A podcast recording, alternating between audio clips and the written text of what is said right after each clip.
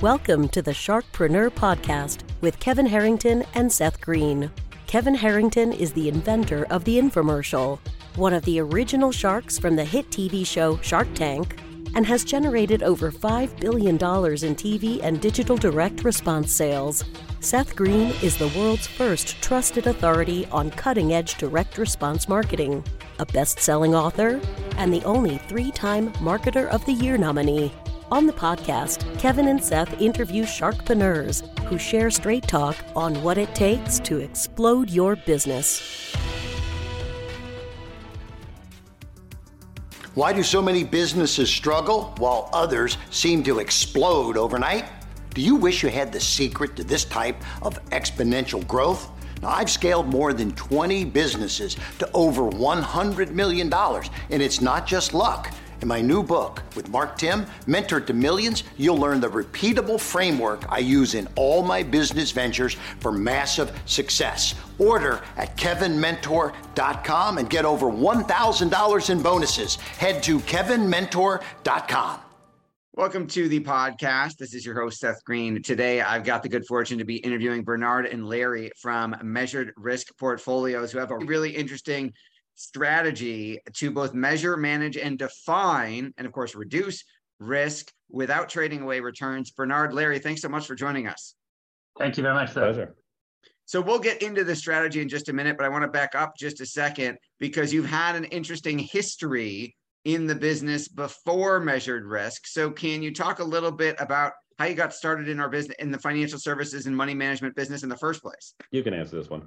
So I started out in the financial services industry back in the you know in the nineteen hundreds still, and uh, late nineteen hundreds. I'm pleased to I'm pleased to admit to.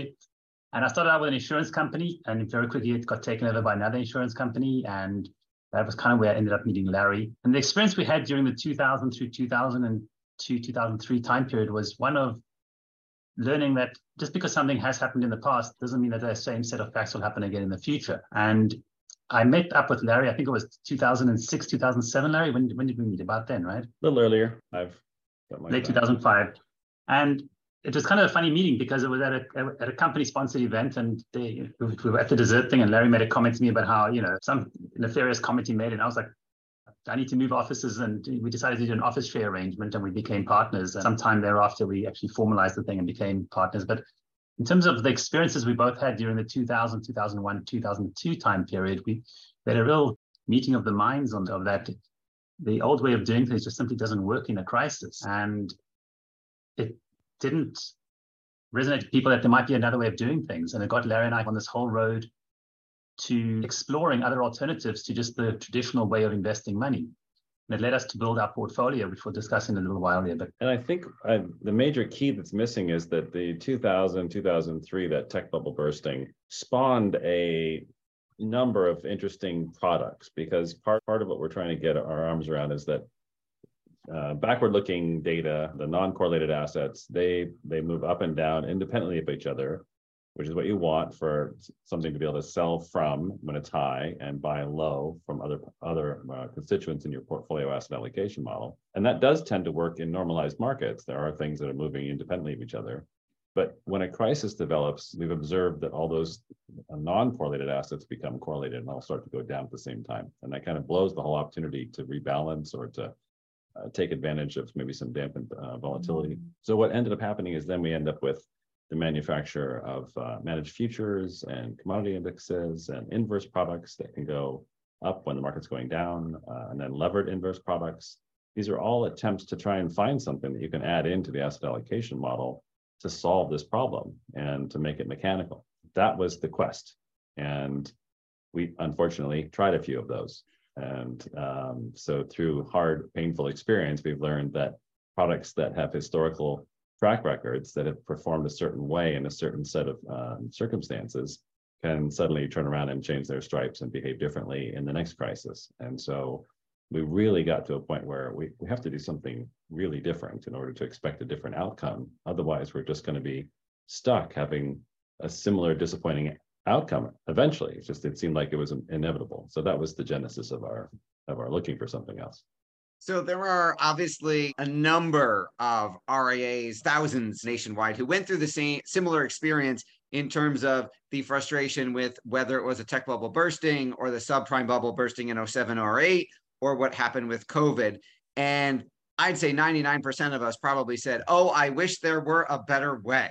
And it ends there. But you actually said, let's actually figure out the better way, design something and implement it to achieve what would be a better way. So talk about that transition from, darn, this is frustrating, to we can actually engineer a process that delivers a better outcome. So that's a great question, Seth. For for me, and, and, and I know for Larry, there's a there's a product in the insurance company in the insurance industry called the, the equity indexed annuity, and we just love the story. The story that it says is, you know, get get S and P like returns on the upside and don't get any downside. And Larry and I would look at that comment and marvel at that and go, well, how do they do that? You know, it's like like how do you capture upside and not participate in the downside? Sounds incredible, and needless to say, you know, there were you know good amounts of money flowing in that direction, but it wouldn't necessarily work on the upside as well as you might expect because they all had caps on them. And, you know, if we're going to be equity investors, we, we, we want to try to get more, obviously, on the upside. And so Larry and I, I don't remember exactly how Larry did this, but he got us invited to a conference in London about, you know, in the insurance industry, like guts, for lack of a better term. And we went to meet the guys who actually built the, the equity indexed product. And they gave us the recipe, which is not very complicated. Just it was it was appallingly simple. When we saw it, we were yeah. like it, it was like a eureka moment. Of course, duh, you know. Uh, yeah. You know, so I, I mean, a... for those of I mean, I think R I As are listening. They'll have some appreciation for what an indexed annuity is, and also what it isn't. I think a lot of the retail advertisements lead you to believe it's an equity-based kind of return because you're getting your interest credits from the movement of some market. It used to be just the S and P five hundred, but now you can tie it to almost anything in these products. But the reality is that they do have to deliver on this guarantee of typically no losses, no downside. And so the first trick for us was how do you do that? And it was such a simple recipe, as Bernard alluded to. They use basically zero coupon bonds or an equivalent where you maybe invest ninety-five thousand dollars out of one hundred. And within a year or so, that ninety-five thousand dollars will grow and mature back to one hundred thousand dollars. And that leaves you free to take a really big swing with the five thousand dollars. So that five thousand dollars is used to buy options or some derivative on whatever the index is that you're trying to benchmark your performance to. And that way, if the index is negative or goes down, you'd lose your five thousand dollars option allocation, but you get back your principal with the one hundred thousand dollars maturing bond. And so all we did is take that very basic idea. We said, listen, we're not looking for no downside. We're prepared to invest in the S and P five hundred. We, we're, we're willing to take some risk. And so we just want to know what that risk is before we take it. And instead of having a mix of uh, investments now that has a historical performance of maybe going down X Y Z percent, we can now say, well, let's just take a five percent risk or a ten percent risk. And all we do then to achieve that is just invest more than what we're going to earn on the interest. So instead of investing ninety-five thousand dollars in a five percent world, having it grow back to one hundred thousand dollars, maybe we agree to invest only ninety thousand dollars, which will only grow back to ninety-five thousand dollars. And that way we're going to have ten thousand dollars to invest in options, which is twice what the insurance company can. Or we want to say we have a fifteen percent downside risk tolerance, and we can then put only eighty thousand dollars into the, or eighty-one thousand or some such number into the bonds, grows back to eighty-five thousand, and that puts gets much more buying power into the options. So that was the difference. And it's, to my knowledge, uh, not being done by any other firm out there. We're the only ones who offer it. Which kind of boggles my mind, because when you think about it, as Bernard alluded to, how an equity index annuity, like the math behind how it works and the investments you need to pull it off are, it's a relatively simple recipe. Theoretically, anybody could do something like that, but you're the only ones also, to my knowledge, in our research in the industry, who have engineered a way to pull that off and customize it for every single client based on how much risk they're willing to take. Why do you think no one else did it? I'll take that one. I think it's actually distribution. And this is kind of a, not the greatest response for our industry, but if we can't get the product into the most, the most clients' accounts as we can, then the industry is not interested in it. So we have uh, been unable to get on a platform like any of the uh, third-party asset managers of any merit. We can't really design the structure. At least we haven't been able to find someone to help us design the structure to be in a forty act mutual fund or in an E T F model. And as a result, the separately managed account is the only way to get this into the uh, client's allocation. And that just means that it's much more difficult. The client has to open up a account, and the account has to be funded, and then the account has to be papered, and has to be papered for options and margin. These are all much more complicated uh, structures than it is just to simply uh, right-click a drop-down box and allocate fifteen percent to another portfolio manager's model. Absolutely. And you've been doing this now for quite some time. Has it, how has, has it performed the way mathematically you expected it to? Yeah, it's one of the beauties of this structure is that when you have a, let's say a, a ninety percent allocation to treasuries, short duration treasuries, by the way, so we're not going out five or ten or fifteen years and subject to, to interest rate risk, but short duration, typically eighteen months or shorter. And then you pair that up with an option. When things go well, that option can just explode in value. It's very similar to like a home. And if you have a million dollar home that you purchased and you put one hundred thousand dollars down and finance the nine hundred thousand, and then that home over the course of a year goes up by ten percent. So your home is now worth one point one million. Well, your equity, the one hundred thousand, went up one hundred percent, right? So that's that inherent leverage in that down payment kind of example. And that's exactly what we're doing here. We're just doing it with derivatives or options on the S and P five hundred. We're taking a small allocation that can control a large amount of capital, and we're using that to basically get our return. If the markets decline, one hundred percent of that option value is at risk. And we have and did just in two thousand twenty-two lose one hundred percent of that option allocation for all of twenty twenty-two.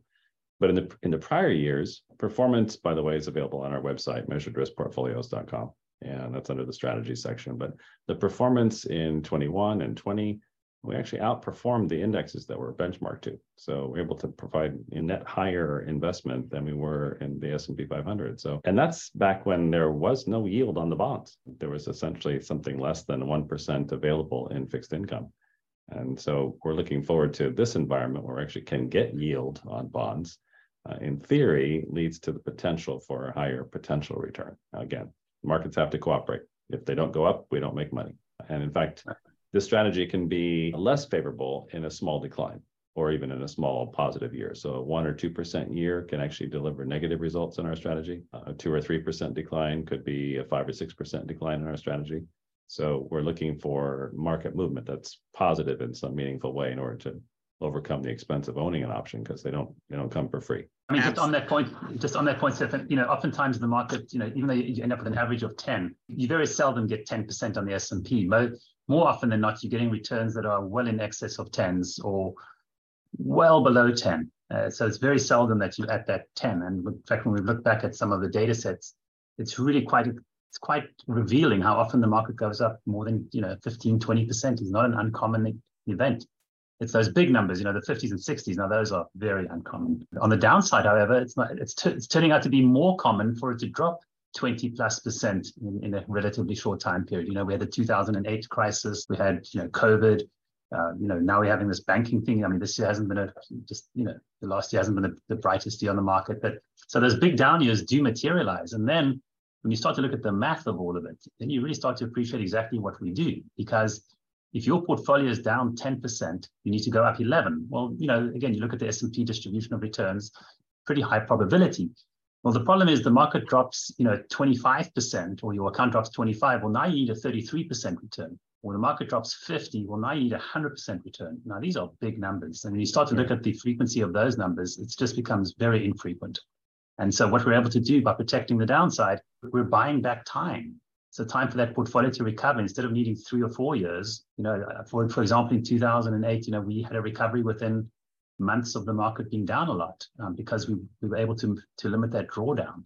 So time is your is what you're buying. And it's the one thing that you really can't buy, generally speaking. You know, that time to recover, we're shortening that up to a very narrow time frame because we limit our drawdown to a manageable number, be it, you know, ten percent at the client's behest or whatever the number is, but smaller numbers, which are much more easy to recover from. It makes a lot of sense. And the genesis of the idea coming from, you know, an equity indexed annuity.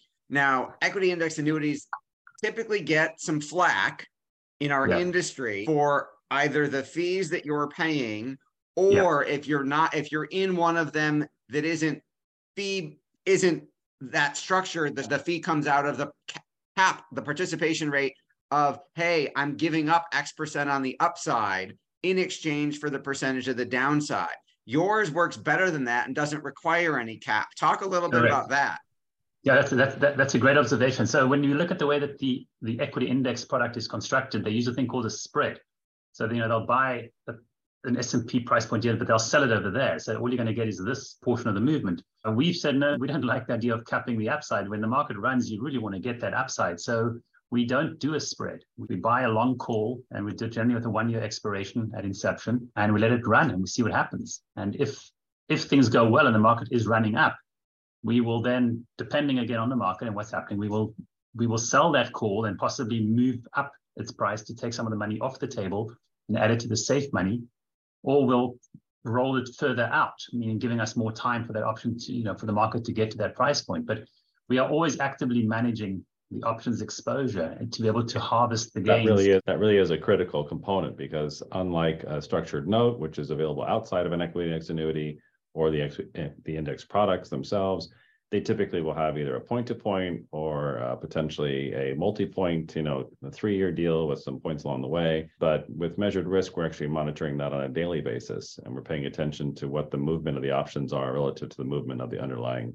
index, and we adjust along the way on the fly. So if there is, as Bernard is saying, potential gain growing, we don't want to be in a situation where we watch the S and P uh, go from, say, four thousand to forty-eight hundred and then back down to forty-one hundred, leaving just a very small gain on the table, when we could have been locking in those gains along the way by selling the profitable options and, and repositioning them. So that's what we're doing as well. One other quick uh, comment, though, I mean, the, the, the traditional portfolio construction, whether it's seventy thirty or sixty forty, is, you know, generally sixty, seventy percent equities. And the S and P five hundred is kind of that large um, eight hundred pound gorilla that everyone's trying to trying to benchmark to. But still think about this. If you have sixty percent of your portfolio in, say, the S and P five hundred, which can go down fifty percent, let's say in, in twelve months or very close to twelve months, you're still taking a thirty percent drawdown risk, a thirty percent decline risk in your softened portfolio. In your sixty forty portfolio, still has tremendous downside potential, well in excess of what most clients are prepared to take. And that's what we wanted to try and solve, because even, even when you have a sixty forty portfolio that is in theory buffered, um, gosh, when the markets are really tanking, and that's when bad decisions start to get made. And by that, I mean selling out of those equities, typically near a low. When that sixty forty portfolio is down twenty-two percent or twenty-four percent, and the client's on the phone with the advisor asking, well, geez, you know, Tom, how much more, how much more do you think we can go down? And the, the advisor, and our, we didn't have an answer back then. And so that's what we were trying to solve, is how are we going to get ourselves out of the situation where we can't give our clients the confidence that we, that we want to give them and being able to stay invested. That segues perfectly into my next question, which was, how has this been received by the end user retail client? How have they understood it when you explained it to them? And then what different feedback than normal advisors are used to getting because of the different way to manage the risk? Talk a little bit about the, you know, the feedback from the clients. Well, let me take one of those. You know, I always think back to the story that happened, I think it was October of two thousand eleven, and Larry's heard this a hundred times, but what's, you know, one was okay. um, so as I recall, we had a fiscal cliff, a debt ceiling, sound familiar? You know, history is a way of repeating. So, and we had an election coming up, and I got a call from this client, and they had, you know, something, you know, just, just shy of a, of a million dollars with us at the time. And uh, interestingly, the wife called, which was not common. I, you know, I didn't generally get to have a call from her, was, but she called and she goes, you know, my husband and I, we're very nervous. The markets are doing this. There's a fiscal cliff, a debt ceiling. I mean, these terms are just like, wow, fiscal cliff, you know, debt ceiling. It's like, oh my gosh, it's enough. That al- alone is enough to, you know, conjure up horrible images. And she says, you know, we're thinking we want to take all of our money out. And we're very nervous, we can't sleep. So I said, well, okay, are you in front of a computer? And she goes, yeah. And so, by the way, another benefit of a separately managed account is what I'm about to describe. So I had her log onto the computer, and we could see her positions, or well, not her, but their positions. And I went through them in, you know, individually with each position. And at that point, the options had whittled down to being worth about, you know, two percent of the account, so not very much. And I said, well, you know, those options, if things go poorly, those options will go to zero. Then when I went to the fixed income positions, and I said, look, even if I take off two percent from the fixed income positions, which I thought was an unreasonably harsh penalty under the circumstance of, you know, it was mostly treasuries. And let's assume that happens, then your account at most could lose another, and I gave her a definitive number. I was actually able to say, it's going to lose this much more money. And uh, so, and, I, and again, she looks at the positions, and what I'm getting back is silence. And I'm like, huh, I wonder what's going on. Because I, I don't, like I've said everything I can say. I don't know what more to say other than, are you still there? And to which the reply comes, oh my gosh, I can't believe what good care you're taking of us. I'm so sorry for bothering you. I'll never bother you again. And it occurred to me, it occurred to me that in her mind, the whole account was at risk of imploding, because when somebody's invested in the market, you know, they don't look at the component pieces. They look at the portfolio. The portfolio's lost money, because again, the way our portfolio is designed, if the market's down ten, we're, we're going to feel that ten. But then we flatline. And the interesting part of that story was the part two, was, as we all remember, that you know, the, the, the fiscal cliff got taken care of, the debt ceiling got taken care of, the election got taken, you know, was resolved, and the markets rallied back pretty hard. And she actually ended, I believe we ended up for that year. So those options that had de minimis value in the account on the day that she, that she and I looked at it, exploded in value once the market started rallying again. So it wasn't that, it wasn't that Larry and I had to then add more risk at that point in time. The risk was already allocated. Now we just don't let the market do its thing. And so I like to use an analogy, we kind of like pilots flying, you know, with complete turbulence, you know, all right, steady. But, you know, we, we're not going to get as much of the turbulence as somebody who's, you know, yeah.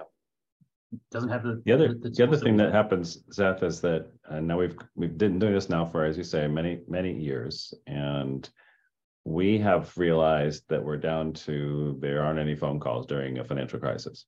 So when there's, you know, markets selling off because of COVID, or if markets are selling off because of the banking crisis, or if markets are selling off for fill in the next crisis, we don't have concerned clients, because they, we have disappointed clients and, you know, the advisors that go with them. They're disappointed because the markets are going down and they're going to be hitting some of those stop losses that we've got in the portfolios, but they're not anxious. They're not, uh, they're not, it's a whole different position to be in. And on top of that, as we've gotten better at coaching our advisors, the opportunity now arises that if the market is declining or it's in free fall and it's, you know, going through one of its worst, worst phases, you find yourself sitting on a pile of treasuries, looking out at a sea of investments that are on sale. And it's the perfect place to be in if you have the courage to do the investments. Now, our firm won't do it for you because our mantra is to limit those losses. But if you come knocking on the door and say, hey, I want to peel off another five percent, allocate it to some more options, we we will cheer your name in the hallways, because I don't know about the timing. You know, I can't be assured that the timing is right, but I do know that we've put, positioned you in a way that you can actually take advantage of, potentially take advantage of a declining market instead of just being a participant in it. And that's a beautiful thing. And you mentioned your advisors. Talk a little bit um, before we wrap up about how you are now helping other R I, other R I As and advisors add this to their toolbox and help their clients. Right. Well, I would say our ideal relationship partner is a, um, a mid-sized to large-sized R I A that can take a look at our, our performance and our structure. Uh, we do have, we do adhere to GIPS, so we're GIPS certified back to two thousand sixteen. And we're able to show and demonstrate that we have, you know, now we've had up performance, down performance, and there's plenty to look at there. We're looking for firms that are understanding that they, they can't get this type of uh, performance structure in any other way than an S M A, and that they'd be willing to look at doing business through an S M A relationship. And we can operate as a sub-advisor, and we can operate as a solicitor um, for where we're the primary and, and we take solicitor relationships. But we're actively looking for partnerships to be able to get this um, strategy out into the right hands. And one of the key areas, you know, if you're a younger person with forty years to go before you retire, you can probably handle the ups and downs. But with what we find is that the pre-retirees who've maybe gotten to be fifty-five or fifty-seven, who could still use that equity potential return, but are concerned about the risk they face if they try, you know, we're a really good solution for that, because you can actually position the portfolio to be pretty aggressively structured from a potential rate of return, but still limit the amount of drawdown to that defined amount that you're agreeing to bite off. And that's a beautiful thing. Well, we know your time is incredibly valuable. We greatly appreciate you spending some of it with us. Um, for our folks watching and listening, whether they are an end user retail investor or an advisor, registered advisor, investment advisory firm, Um, make sure to check out measured risk portfolios dot com. This has been Seth Greene with Larry and Bernard from Measured Risk. Larry, Bernard, thank you so much for joining us. Thank Thanks you very much, Seth. Thanks, everybody, for watching or listening. We will talk to you or see you next time. This podcast is a part of the C-Suite Radio Network. For more top business podcasts, visit c suite radio dot com.